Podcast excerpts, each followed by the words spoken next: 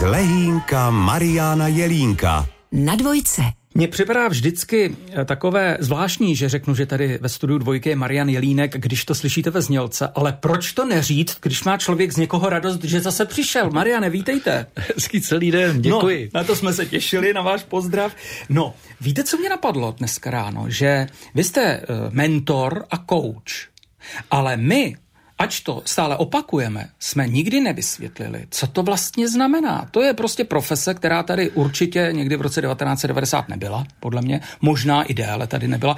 Kde se vzala, tu se vzala. Kdy se to objevilo v České kotlině? No, to je velmi zajímavá otázka, protože plno lidí si myslí, že to nikdy nebyla a že se najednou objevila, že je to nějaký nový fenomén, ale kouči jako takový už byli. Byli ve středověku, byli na univerzitách, byli to takzvaní průvodci. To znamená koučování znamená nějakým způsobem vedení, inspirace.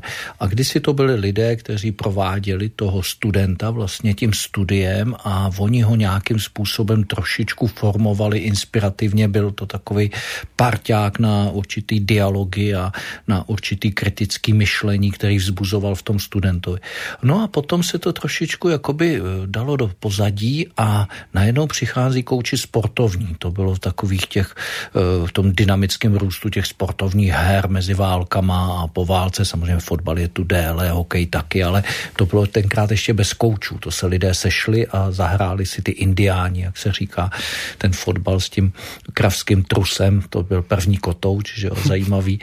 A potom samozřejmě přišli už trošičku sofistikovanější vedení toho zápasu a přichází kouči, klasičtí trenéři, u nás trenéři, protože slovo coach znělo příliš buržázně, příliš kapitalisticky, anglosasky a proto vlastně my jsme měli po Sovětském svazu ve vzoru staršího trenéra, mladšího trenéra, ale ve své podstatě on taky koučoval, ved ten zápas. Jenže u nás se trošičku tak jakoby v nás zaklíčilo, vzklíčilo takový to ruský, starší trenér, mladší trenér. A to slovo coach food bylo někde jakoby upozaďováno, přestože ta profese už byla, jenom Aha. to byl trenér. Dobře. A pak přichází sedmdesátá léta a přichází nějaký pan Whitmore ve světě, který přetahuje ze sportu, sportovního coachingu, tento coaching do biznisu.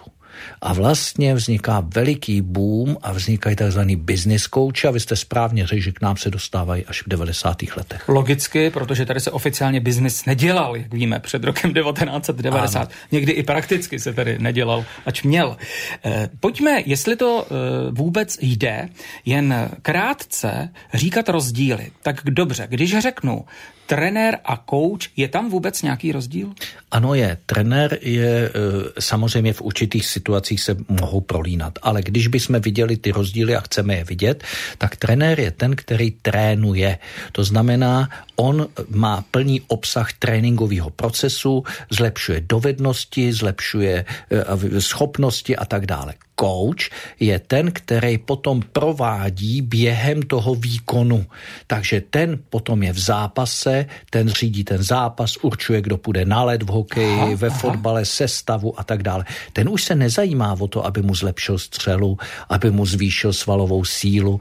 To dělá trenér. Je to takový manažer zápasu v tu chvilku. Výborně. Říká mu, Mirku, připrav se, za chvilku půjdeš. Mimochodem, Mariane, to jsem nikdy neslyšel. Vždycky jsem tam jenom seděl. No, další rozdíl. Psycholog a coach. Určitě. Často se to taky opět prolíná a psychologové možná někdy jsou na ty kouče naštváni, protože jim jakoby fušují do řemesla. Já si myslím, že ten coach by se neměl plec do nějakých vážnějších psychických stavů a měl by v určitém okamžiku, kdy to zváží, předávat samozřejmě toho klienta, jestli to nazveme dál, psychologům, protože to je vážná věc. Výborně. A poslední rozdíl, snad se na mě teď nebudete zlobit, ale řekl Řeknu to, pan farář a kouč. No, krásný.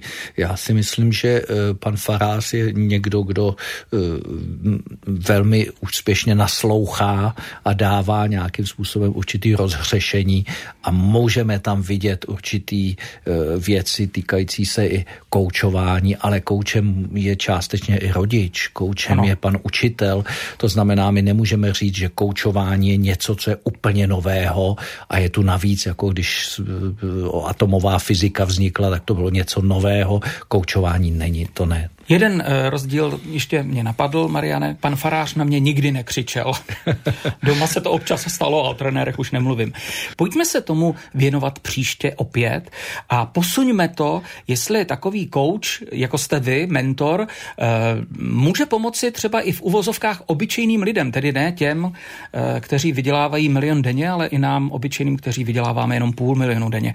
Mariane, děkujeme a na dvojce se těšíme příště. Naslyšenou.